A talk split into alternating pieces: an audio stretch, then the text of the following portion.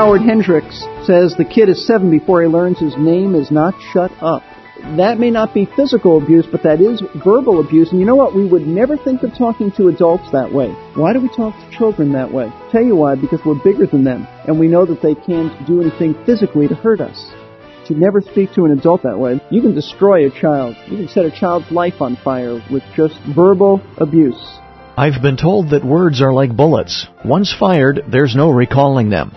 A sincere apology does go a long way. Hi there. Welcome to Verse by Verse.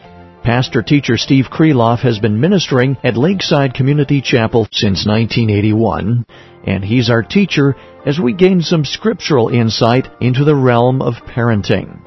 Today we're airing the third and final portion of Biblical Parenting, Part 1. If you'd like to hear the entire message on CD, keep listening, and I'll give you a phone number later in the program. It's one thing to say hurtful things to our friends or coworkers. It's quite another to verbally attack our children. Yet it's vital that we discipline and instruct them. How do we do that without causing emotional damage? In our last session, Pastor Steve shared with us the first three of nine things we should avoid doing if we don't want to exasperate our children. Today, we'll review the third item on his list before moving on to the others. Here's Pastor Steve with the rest of his list of parental pitfalls. You see, the home is to be a place where a child ought to be himself. You know what? A home, the home ought to be a place where a child can be goofy. Just goofy. And say ridiculous things and act like a little kid and not feel like mom and dad are going to mock him and come down on him or be threatened or be made fun of. He gets enough of that at school. He gets enough of that, unfortunately, in the church with, with youth group and around his peers, he ought never to get that at home. He ought to be able to make mistakes. He ought to be able to fail. He ought to be able to just be, even if he's older, a little kid and not have mom and dad come down on him, not put unrealistic expectations on him. 1 Peter 4 8 says that love covers a multitude of sins. His parents ought to convey unconditional love. We love you regardless of what you do or what you don't do because he gets enough of, un, uh, of conditional love outside of the home. Third way we exasperate our children, by not allowing harmless mistakes. I'm not talking about sin, I'm talking about harmless mistakes. That exasperates a child if you don't allow him to make those harmless mistakes. You know, some parents see everything in life as major. Everything is a federal case. There's nothing they let go by. It's all major, it's all big, it's all sinful. That's not true. Parents, not everything is as big as we always think it is. And not everything is critical. There is a difference between violating scripture and violating house rules. House rules are not scripture. You can be flexible on house rules. You can make adjustments on house rules. You can even compromise house rules and not having to feel guilty about it. You don't compromise scripture. A generation ago, let me illustrate this and you may not like this illustration, but I'm going to give it to you anyway. Who could get mad at a man with a heart that's fluttering? Right? Who could possibly get mad? A lot of people could. I want you to know that. A lot of people. A generation ago, Christian parents had major arguments with their sons over hair length. Over hair length. That was the big thing, over hair length. And that became such an important issue that it obscured other issues. The other issues didn't even seem that important anymore. They were, in fact, they were all put on the same level. Let's put it that way. Like lying and morality and things like that. It became so major, this hair length, that when the real critical issues came up, child couldn't tell the difference. Because everything was major. Mom and dad had a fit over hair length. And you know, hair length, clothes, jewelries, jewelry, these aren't that critical. These really aren't that critical. Some of these things are, are really cultural, let me tell you. And uh, some things children just have to learn on their own. I'm convinced that clothing, hairstyles, jewelry are often major issues. You know why? And I know you're not going to like this.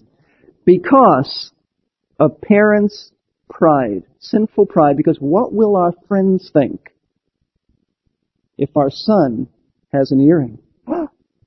there I said it. What would they think Now, I'm not encouraging that, not endorsing, I'm not even taking a side on that, on that issue, but I am saying that you need to be careful of your motives. Sometimes parents think, what will our friends think if our child looks like that? They might think we're doing a bad job. And so they make a federal case over this, and you know what?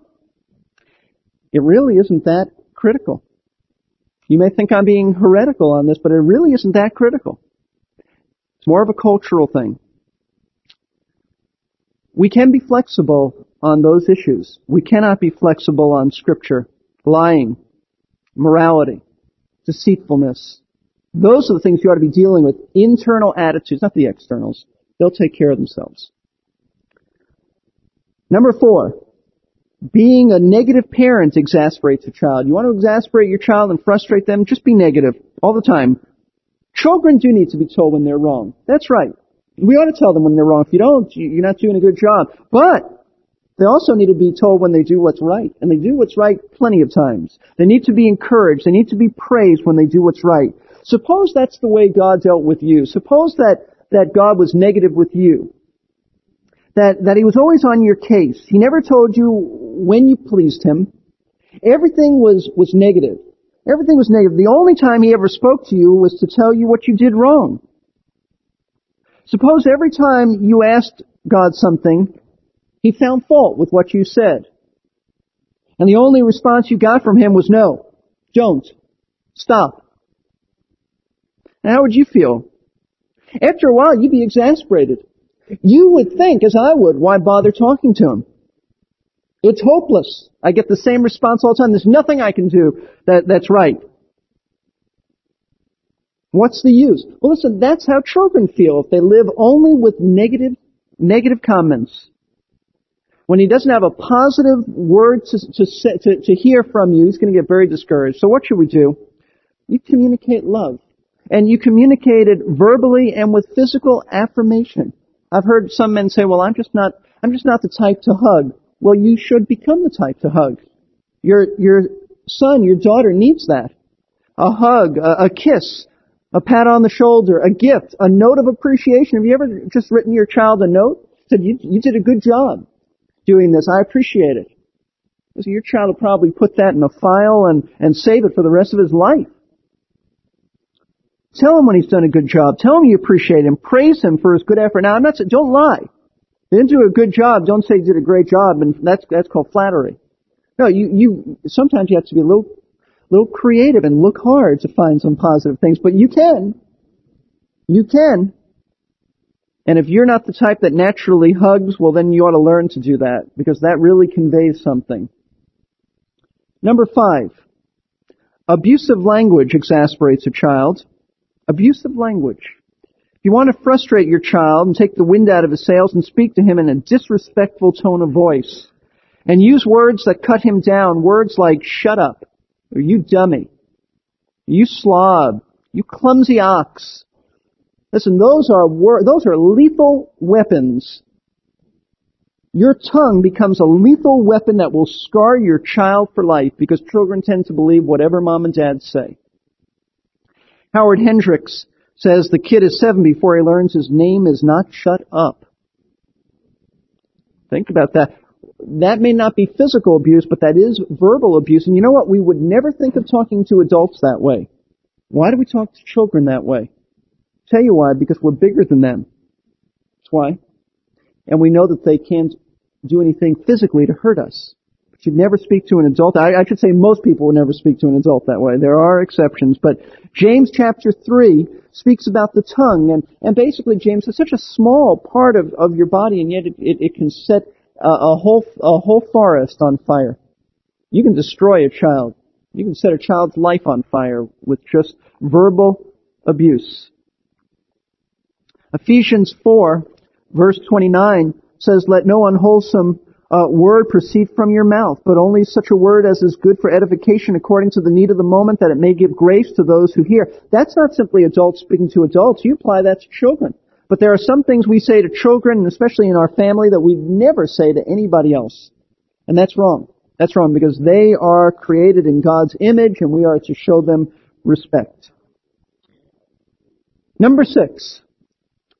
Want to exasperate a child? Then favoritism and comparisons exasperate a child. Why can't you be like your brother or your sister?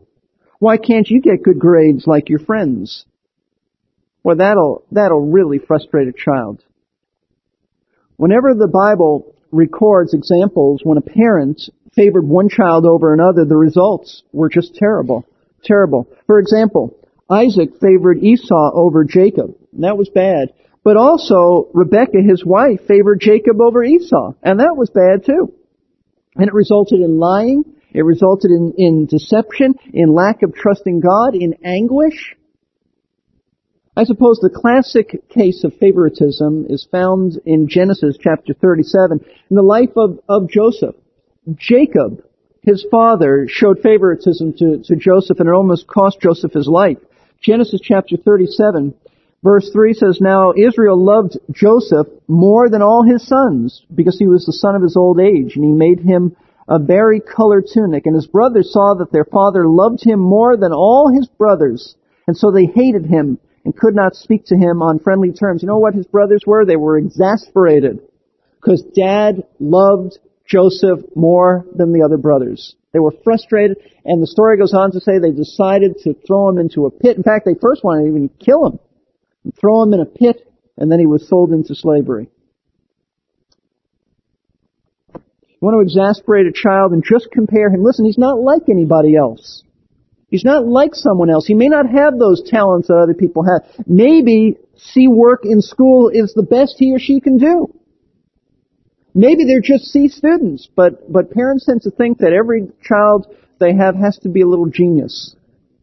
I remember one, one uh, father, he, they brought their child home from the hospital, had, uh, he was, he was showing, showing off the child to some, some people. The child was only days old, and he said, look, look, my child is smiling already. And I pointed out to him, I think that's an expression of gas. I don't think that's a, I don't think that's a smile. Uh, but every parent wants to think that they have a little genius who's doing something better than anybody. Maybe you just have average kids. There's nothing wrong with that. Maybe the best they can do is see work. Maybe they're not going to be the star in the Little League team. So be careful about that. Be careful. Favoritism sure does cause a lot of grief. It's easy to assume that the only one hurt is the unfavored child. But you know, when parents play favorites, they aren't doing anyone any favors. Their favorite child has to suffer the resentment of the other siblings. Perhaps the parents will coddle the favorite, who will then be less prepared for the challenges of adult life. Well, Pastor Steve has made some very useful observations already, and he has more for us in just a minute. We want to pause to let you know that we appreciate having you with us in class today. If you've just tuned in and you're wondering what's going on, you're listening to Verse by Verse. It's a radio Bible class taught by pastor teacher Steve Kreloff. Pastor Steve has been ministering at Lakeside Community Chapel in Clearwater, Florida since 1981. His expository preaching style has given birth to Verse by Verse Ministries and this radio program. We hope it brings you encouragement. If you missed the start of class, you can hear the entire broadcast again by visiting our website, versebyverseradio.org. You can listen to the program or subscribe to our free podcasting service. That's versebyverseradio.org. Pastor Steve still has four more things that he wants to share with us to help us avoid exasperating our children. Let's return to class now and get our notepads ready. Number seven, you exasperate a child with your hypocrisy. Hypocrisy. You know, children can handle it when parents do wrong, and they know that you do wrong. You don't, you don't fool them. But they can handle it when they see a parent who does wrong but confesses it, and they see that parent really desirous to, to honor the Lord and obey, and the parent admits when they've made a mistake, and they ask forgiveness, and, and, and a child can handle that. In fact, they respect you for it. But what they cannot handle is a parent who confesses to be a Christian in public, but his child sees him consistently living like a pagan in private. That's what they can't handle. That's called hypocrisy. And they'll deeply resent that, and they will resent your, your Christian profession, and they will eventually resent your, the Christian faith. Children are very perceptive to hypocrisy. Very perceptive. And they can tell if you're genuine and they can tell if you're a phony. And if you're a phony, you're going to breed tremendous exasperation within them. Number eight. What will exasperate your child? Neglect. Neglect. Just neglect your child. Do you know that there was a survey taken that determined that the uh, uh, fathers spend an average of, you take a guess how much during the week or, or, or a day in their children's lives? 37 seconds a day. That was what the survey determined. 30 seconds, 37 seconds a day with their children. Now that's an average. That's, that's preposterous. That's ridiculous. The fathers, they've, they've determined just don't take the time, make the time for their children. And this breeds a discouraged kid. Because he doesn't feel loved enough for dad to take some time to just listen to him. Or do something with them. Dad's always too busy. Doing other things. Other things are his priority. Work. A hobby. Making money. You see, it takes time to build a relationship. It really takes time. You need to force yourself to be interested, and this is, this goes for mom and dad, force yourself to be interested in your child's world. That world may be very boring to you. That world may seem very insignificant in light of the problems that you have, but it is very significant to your child. Very significant to your child. And you need to be available and you need to give them undivided attention. Not, not during a commercial break. Undivided attention. One of the things that uh, I have done with my children is that uh, every every few weeks uh, I ask, especially the girls, I ask them out on a date, and we go to the place that they choose, provided that I have enough money for where they choose. It's the one stipulation. But um, but this is their time. Not only am I doing that to to train them how a future young man should should treat them on a date, but I also, this is their time to be with me. This is a time we block out. And this is a time that's undivided attention. And that's been very, very helpful. I also said before, and I'll reiterate it again, when you put them to bed at night, uh, sit down on the bed and talk with them. Let them share with you. Don't force the issue, but let them open their hearts and, and share with you. It's those unguarded, wonderful moments when they just sort of open their hearts and, and they want to talk. Don't, don't feel like you gotta rush out and do something else. You talk then. Number nine, you will exasperate your child when you fail to apologize to your child. What, what parent hasn't blown it with his child, right? What parent hasn't blown it? An outburst of, of anger. Uh, sometimes we've overpunished our, our children. We've been so annoyed that we've overpunished them. Or sometimes we fail to keep a promise to them. We said we'd do something and we forgot about it, or we, we just, for whatever reason. Joe Stowell, president of Moody Bible Institute, said recently, every parent is one step away from the edge of child abuse. I understand that. I really do. Uh, don't be shocked by that. I understand just right at the edge, one step away. And every parent has blown it. And every parent has needed to go back to their child and say, would you forgive me? I lost my temper. I didn't keep my, my word. I overpunished you. I overreacted. Or I didn't react the way I should have. Maybe you underreacted. Don't let pride keep you from apologizing. And that's all it is. Wicked, sinful pride. You'll think, but, but they won't respect me anymore. They won't respect my, my authority. They'll respect you deeply because you're humbling yourself and you're doing what they already know. And that's you blew it. What does the Bible teach us to do when we sin against somebody? Well, Matthew chapter 5 verses 23 and 24 say, If therefore you are presenting your offering at the altar, that is, you're worshiping, in the context of the Jewish temple, and there remember that your brother has something against you, leave your offering there before the altar and go your way. First be reconciled to your brother and then come and present your offering. You're worshiping, you're doing something for the Lord, you're serving, and God brings it to your mind that you offended your, your child. What do you do? Leave what you're doing and go home or make a phone call and ask forgiveness. You blew it. You blew it. And you may think, well, they, that, that happened so long ago, they won't remember it. I guarantee you they will remember it. They will remember it.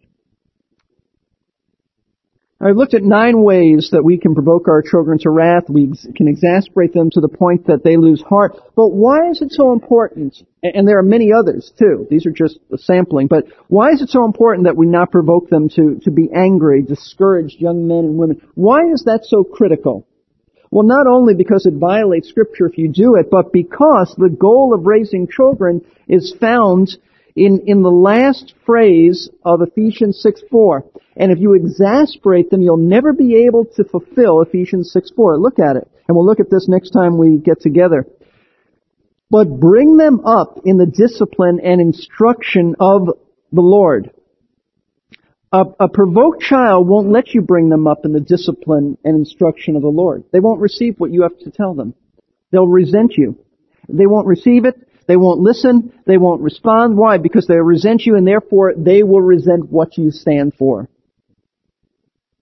If you're guilty of exasperating your child, regardless of whether you have a grown child or not, or they're still at home, or regardless of their age or status in life, if, if, if these things have clicked with you, if something has clicked with you, then it's never too late to go to them and get it straightened out. It may be very humbling, but it's never too late. And that's your assignment this week. I've given you assignments each week. Don't try to justify it. Don't try to rationalize it. Don't, don't, uh, say he or she won't remember. They will remember. Take care of it as soon as possible. So what are we saying? Every couple needs to be united united on how to raise your children. And you ought to be united around the Word of God, not, not, uh, some fallible man that gives you his opinion. Fathers, begin today, today, not tomorrow, but today, take more of an interest in raising your children. Be aware of what's happening in their lives. Communicate with, with your wife better. Understand what's going on in school. Understand what's going on in Sunday school, understand what they're being taught in the church, what they're being taught in the youth group, who are their youth leaders, things like that. Make an effort to know what's going on while you're at work. What, what are they doing? What, what happened during the day? That type of stuff. Because you're answerable to God. You are answerable. You are the head of the home. That's what God says. And parents, you ought to have a good tr- talk with your children today. And you ought to ask them, is there anything I, I do or have done that exasperates you? Now, you may be very vulnerable at that point, and they may come up with some things that are just off the wall, but listen. Listen and determine and discern, is this the case? And then get it straightened out. Your children will be more than, than, uh, more than willing to help you to become the best parents that you can be. That's quite a list. Thanks, Pastor Steve. See, if you didn't catch everything, here are the nine things that he cautioned us to avoid lack of consistent discipline, not allowing our children to fail, not allowing harmless mistakes, negativism, abusive language, favoritism and comparisons, hypocrisy, neglect, and failure to apologize. I'm sure you can come up with more parental pitfalls.